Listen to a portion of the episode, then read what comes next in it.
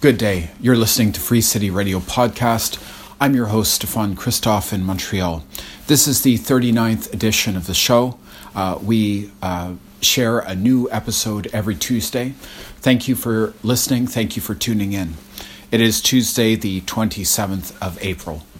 Uh, thanks again for being with us. Uh, the podcast this week is going to feature an interview with a longtime community organizer here in Montreal named Dolores Chew, uh, who is a founding member of the South Asian Women's Community Center, um, has been a professor in various institutions in the city, uh, including at the Simone de Beauvoir Institute uh, at Concordia University.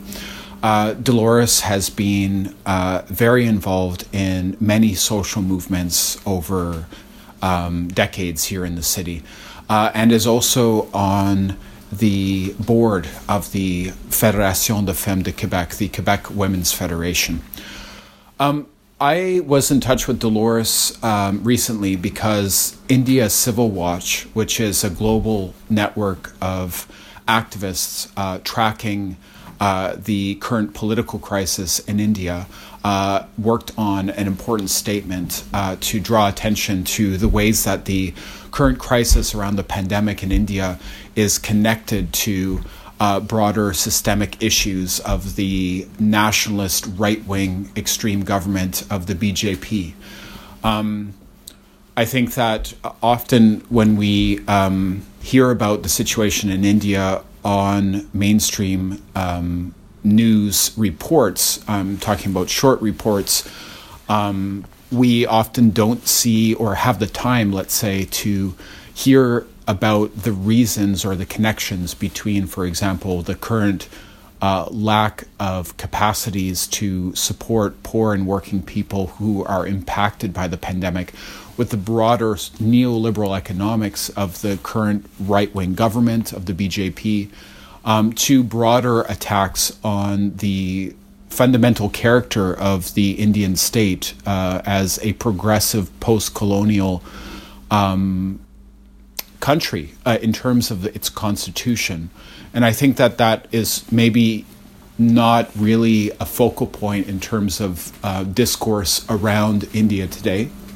And I think d- the work of Dolores Chew and many others in the diaspora uh, in Montreal, but also around the world through this project, India Civil Watch, I think ties a lot of these issues together in an important way and in a way that we should be listening to. So, this is a conversation with Dolores Chew here on Free City Radio.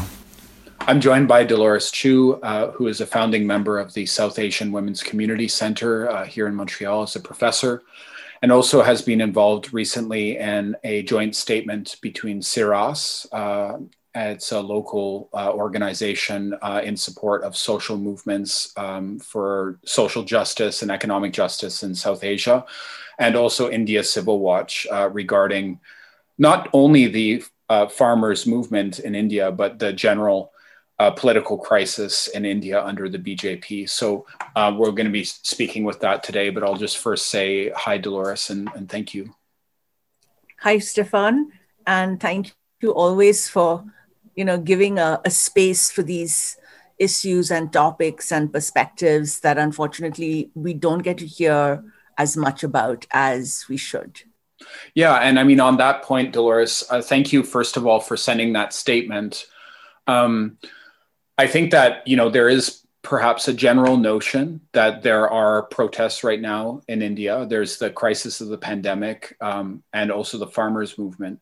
Um, last year, there were headlines about the so called citizenship law, in quotations, um, that uh, was an attack on the rights of um, Muslim people living in India and communities more generally. Um, I guess just to try to tie some of these things together, um, can you maybe uh, share with us sort of um, the idea that there is a crisis in India in relation to the BJP government uh, that maybe is not, as you as you mentioned, as understood or systemically understood in the mainstream narrative today. Yeah, uh, de- definitely. There's so many uh, connections that can be made, and you know, as we're speaking today, the the news coming out of India about the rate of spread of of COVID, it, mm-hmm. it's a calamity. Everybody doctors, public, uh, just saying it is a calamity. And so, in a way, it brings further um, uh, sort of uh, clarity mm-hmm. to what many of us have been saying for a while. And, you know, going back to 2002 and what happened in Gujarat, we can see this really as a continuum. And it's not us sort of being alarmist or trying to like grab any possibility to diss the BJP, but there is this pattern of um, organizing and um, policies that are single mindedly focused on the seizure of state power and making India a Hindu nation, Hindutva, and doing what, whatever it takes. In parallel with that, complete disregard for the population of India. So, whether the policies are going to result in uh, killings, lynchings, murder, with demonetization. So many people lost their lives. Most recently, with, with COVID, we just see the total collapse. Uh, and like we've noticed in many other parts of the world, in many societies, what the COVID crisis has done is reveal pre existing systemic and structural inequalities. And so, um, with what happened with the farmers, you know, and the Indian government saying, oh, it's just those farmers and they're just stuck in their old ways, and we want to modernize uh, the way economic transactions happen in farming, and it's going to actually help the farmers, and they'll become like individual producers and they can negotiate the whole neoliberal context. But there have been many people who've lapped this up and said, oh, like, you know, it's not a problem, it's just those farmers. Um, so that way that they've had of operating by just putting out a narrative that um, that supports their position irrespective of what's on the ground. So with the farmers mm-hmm. we've seen that and the farmers you know all power to them have been forcibly resisting because they said it's a matter of life and death now we come to the current COVID crisis in India, mm-hmm. and we're seeing this on a much larger scale where the callousness of the government is totally, um, you know, open for everyone to see. Mm.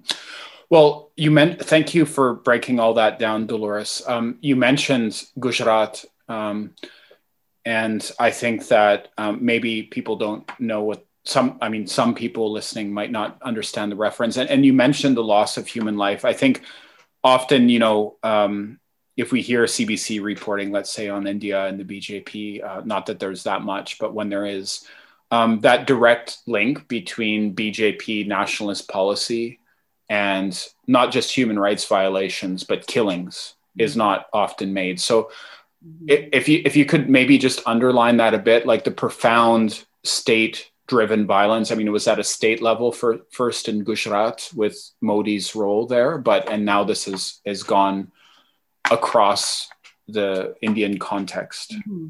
Yeah. So for for uh, people who will listen to this who are not as familiar, because Gujarat was 2002, so it's uh, quite a while ago now. Um, at that time, uh, Narendra Modi, who is the current Prime Minister of India, was the Chief Minister of the state of, of Gujarat. And at the end of February and into March of 2002, uh, there were a series of events that resulted in organized uh, killing, which many of us, uh, based on the UN Convention on Genocide, um, have identified as genocide. Others are a little reticent to use that word. They will use pogrom, but however you want to uh, define it, directed killing uh, of uh, Muslims in the state of, of Gujarat. Okay? The, the government uh, claims that it was retaliation for a train that burned and the train was set alight by Muslim miscreants, etc. There's enough evidence to disprove that. But whatever it is, subsequent evidence does show government complicity. And in fact, uh, government ministers who were in the control room with people like Modi at the time this was unraveling, who came out and said, We have evidence. We were there when the government actually told the police, do not go out and stop this. They were bumped off. So there were a series of assassinations that, that happened. uh, very diligent uh, police officials were, were transferred. And Mr. Modi and his uh, able uh, lieutenant, uh, Amit Shah, um, sort of emerged from all of that, sort of like Teflon dons. And they have continued marching on with their agenda using uh, a kind of uh, rhetoric that fed into sort of the Muslim terrorist Islamophobia.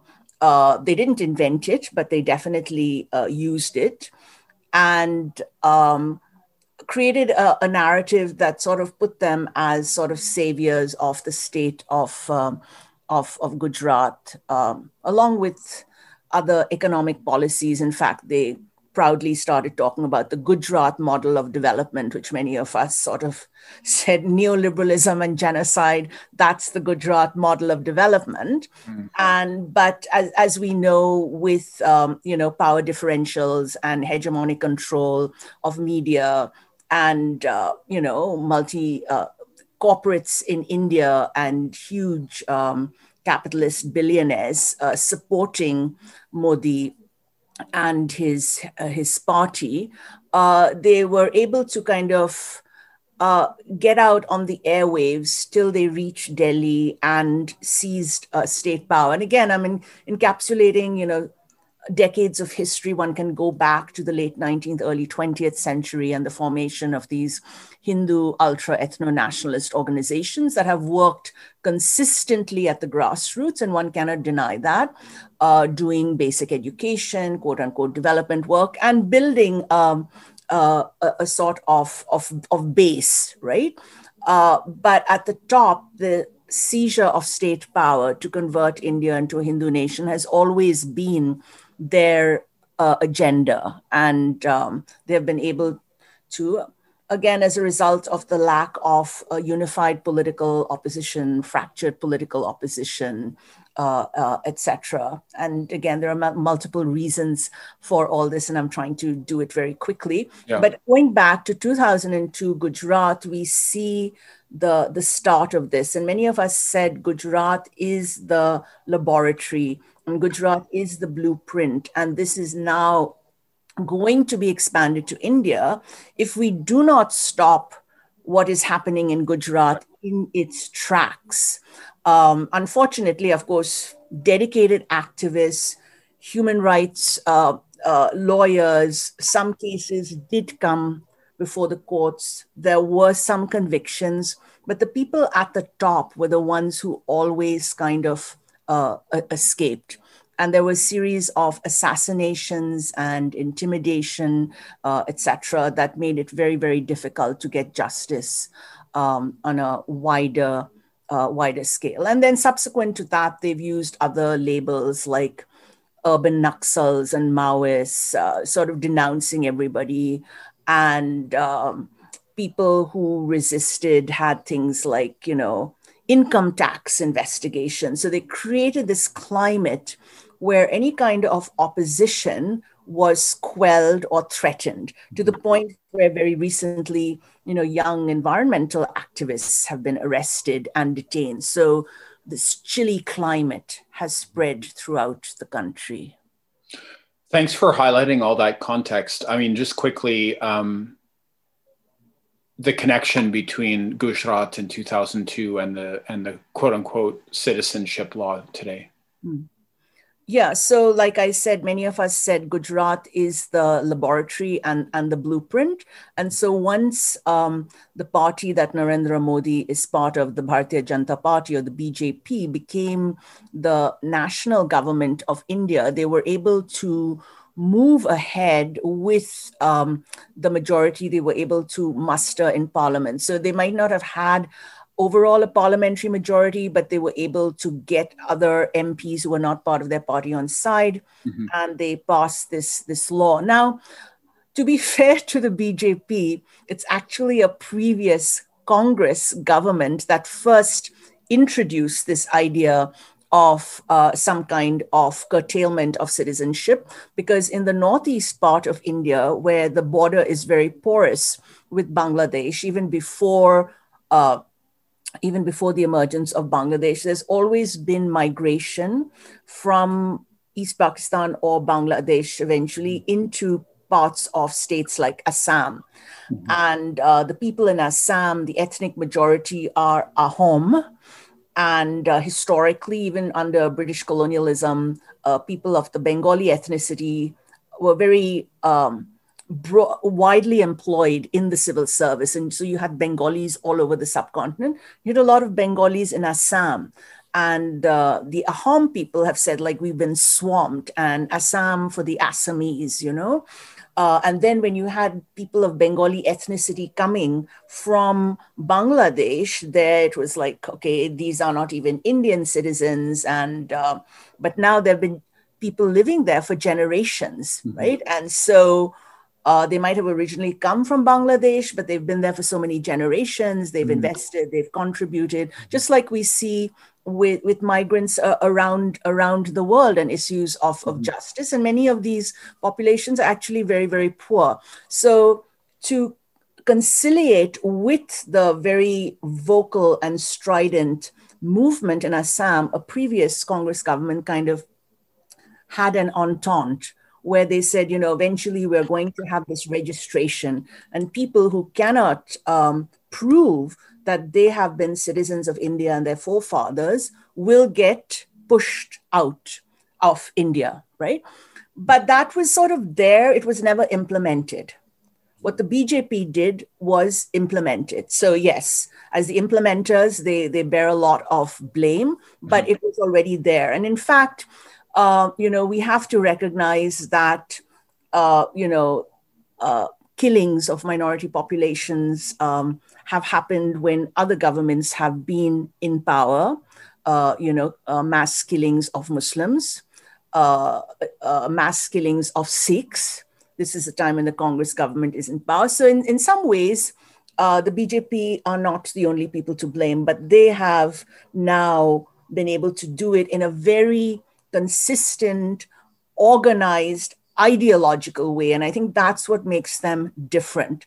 Their ideology is a commitment to uh, Hindutva. And so, coming back to your question about how does Gujarat in 2002 connect with uh, the the Citizenship Amendment Act, and then following that, the National mm-hmm. Registry of Citizenship in 2019. Mm-hmm. It's a continuum of their idea of cleansing India of Muslims. And if Muslims continue to live there, they have to know their place, which is at the bottom of the boot heel of the true Indian, that they will live there on sufferance, always vulnerable, always afraid to raise their voices and heads because they will get slapped down and killed. And so know your place. So uh, I Thanks for outlining all that, Dolores. I really um, appreciate that you mentioned um, the ways that previous governments have been also invested in uh, laws and also policies that are um, part of this this historic process of systemic marginalization. Um, it points to this like broader question uh, about the critical importance of the political situation today in India for the world. And I guess it'll just take a minute here to say, um, you know, I was thinking when you were talking about sort of the, the preamble to the Indian Constitution and, and how it really articulates a very, very different vision for um, what we're seeing today, of course, under the BJP, but also the importance of that document in regards to speaking to uh, a totally different worldview. I mean, about equality and um, you know a post-colonial sort of future of of also a nation rooted in a respect for diversity. Um, obviously, under Congress governments, there has been some sort of relationship between major like trade unions or farmers groups um, and there's been some sort of negotiation it seems under the bjp that a lot of that has just been shut down uh, in favor of total right-wing policies but the question is um, in this sort of context, can you speak about why the social movements in India, not the governments of the past or the Congress, but like that social movement process is important for world politics, right? Because we can't just identify this moment in isolation, right? That it speaks to all these histories, you know, and you know, I think about other contexts, right? Um, you know, in the mainstream discourse, you know, other political contexts, say, for example, um, Brazil, you know, and um, the current extreme right government as compared to the Workers' Party, which of course had its issues, but there was a negotiation with social movements, right? Um, yeah, I'm just wondering if you could speak to the importance of recognizing these processes of like social movement organizing in the context of India as important um, within the complexity of the fact that you know there has been a general right wing shift and why that's important for world politics. Right. Yeah. So uh, definitely the the Constitution of India is a very forward looking uh, document, and kind of the people involved in writing it, as you know, uh, Dr. Ambedkar, who uh, came from the resistance to to caste, etc. So it's um, it's it's an amazing uh, document, uh, and subsequent to the the adoption of the constitution in the decades since 1947 there have continued to be as you say people's movements. In fact there's a broad coalition the napm the national alliance of people's movements and uh, they have been working for for many many years. In fact um, you know taking what is there in the constitution and moving it forward. So mm-hmm.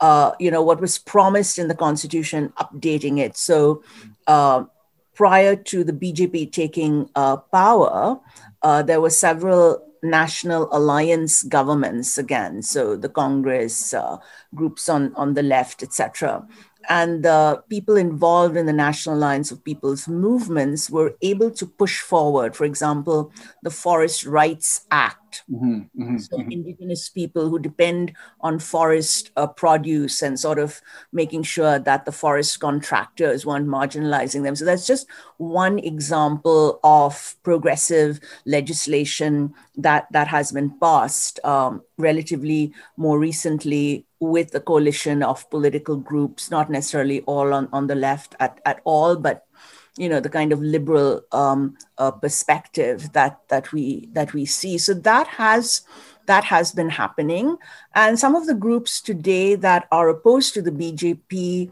in earlier iterations were allied. So again, there's a lot of horse trading that goes on, as we know. I think what for many of us has become very very clear is that the sort of idea of a liberal democratic model, which was the post colonial model for India, with some, you know, taking into account uh, certain uh, conditions on the on the ground, but essentially a liberal democratic model can only take you thus far. And as we can see around the world, that the institutions of state, even though you try to have these checks and balances mm-hmm. between legislature, le, uh, legislature, executive, and judiciary, yeah, uh, they can be captured. Mm-hmm. And so what we see are like you know previously at least there was the supreme court of india like the final arbiter and you could go there and you had a very proactive sort of judiciary. And many people were critical. They're saying it's great but it shouldn't be up to the judiciary to do it. Now we've seen um, you know judges who are just you know letting you know writing things like yes you know this temple can be built and people are in shock or very blatant misogynist casteist positions by these judges so i i think what it has also shown is what you know people on the left have said for a long time that this kind of democracy mm-hmm. uh, can only take you this far. And if you want to have real equality, you have to have uh, a, a, different a different model. Mm-hmm, mm-hmm, mm-hmm. So extending from that, like in this current moment, just as a you know somebody who's you know Dolores, you've been um, involved in so many um, political campaigns in support of social movements in India, but also more generally in solidarity with movements all over the world and also social justice struggles locally.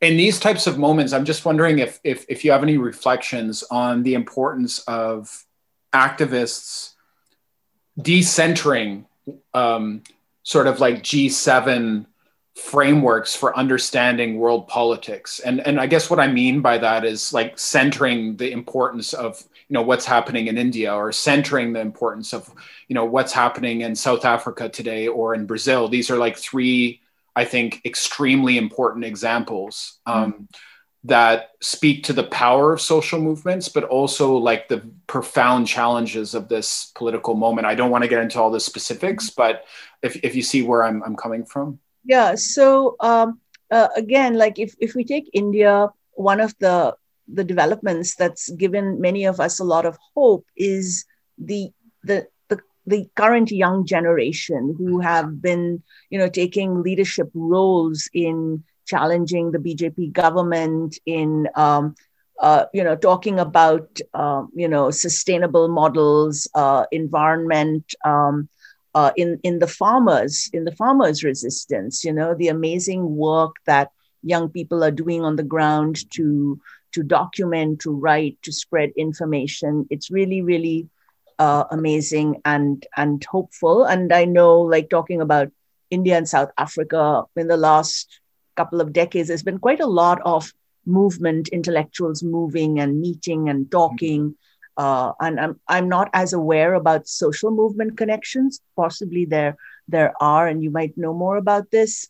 Brazil, I, I don't I don't know, but definitely we look at Brazil and we look at the government there as sort of mirroring a lot of what's going on in India. That's why I mention it. Yeah. Yeah. Yeah. But even though I seem to be sort of critical of the liberal democratic model, the liberal democratic model provided a framework within which certain things, so you could bring legislative change if you had a majority in parliament supporting it. Uh, with the, the current kind of organization, and again, it speaks more to my ignorance possibly than the reality on the ground, the sort of uh, connections that can be made nationally. We're seeing this with the farmers' movements, that mm-hmm. farmers' unions across the country are very unified. Mm-hmm. But for example, uh, young people who might be involved in a very local level where they are in a particular state with um, uh, sustainable uh, development, doing excellent work. How does it translate to a national scale where you have a country with a billion uh, people. And so the challenges mm-hmm. of organizing, of course, again, you know, with the with WhatsApp and social media, certain kinds of connections can be made today that weren't possible mm-hmm. uh, before, and it's harder to shut. So there are wonderful things happening.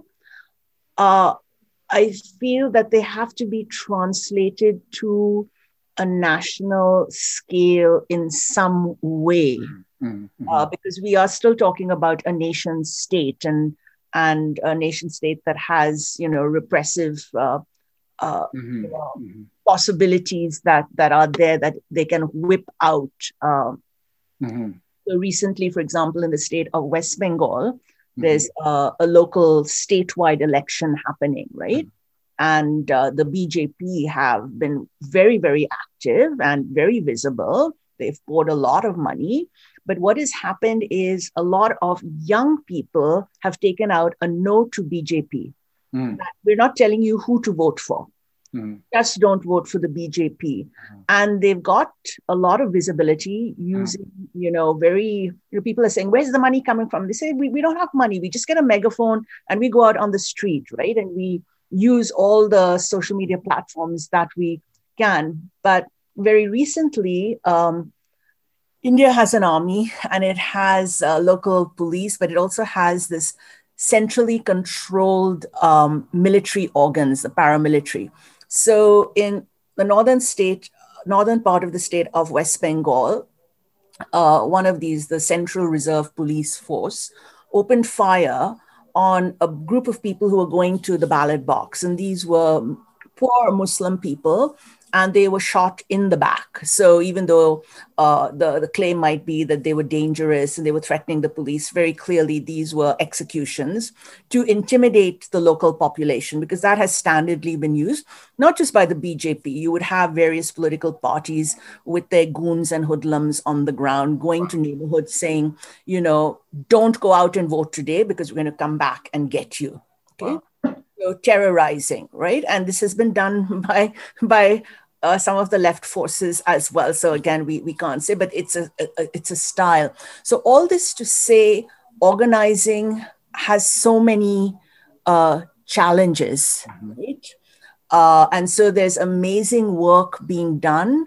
Mm-hmm. But when you have political parties that use the force of the state, uh, what are you going to do? We have the case of you know all these uh, civil libertarians and lawyers you know who've been in jail now for more than two years you know charged with and we've been getting proof now uh, that things were planted on computers etc as urban naxals and pages and pages of documentation which have to be dealt with and they're spurious but these um, these defenders of the people are now in jail mm-hmm. So uh, the challenges are great mm-hmm. and um, a kind of broader organizational structure. So I'm just sort of thinking aloud here, Stefan. Uh, well, I guess thank you so much, Dolores, um, for outlining all that. I guess um, you know one one point that uh, comes to my mind is just the fact that um, there's a very uh, vibrant uh, activism and social movement uh, that's happening in India on various levels. I mean, you mentioned the media projects around the farmers' strike. There's the Trolley Times, of course, uh, many other initiatives. Um, and um, just the importance of social movements, you know, and we're speaking a bit more globally, but in many cases where we see these populist right wing fascist oriented governments, there are social movements that do span generations that are standing up in, in many different contexts. So that's important to see. Um, India Civil Watch has published a statement on all, all a lot of the issues we've been talking about about the BJP government. So I'd encourage people to check that out. We'll share a link. And um, Dolores Chew, thank you so much for taking the time to speak today.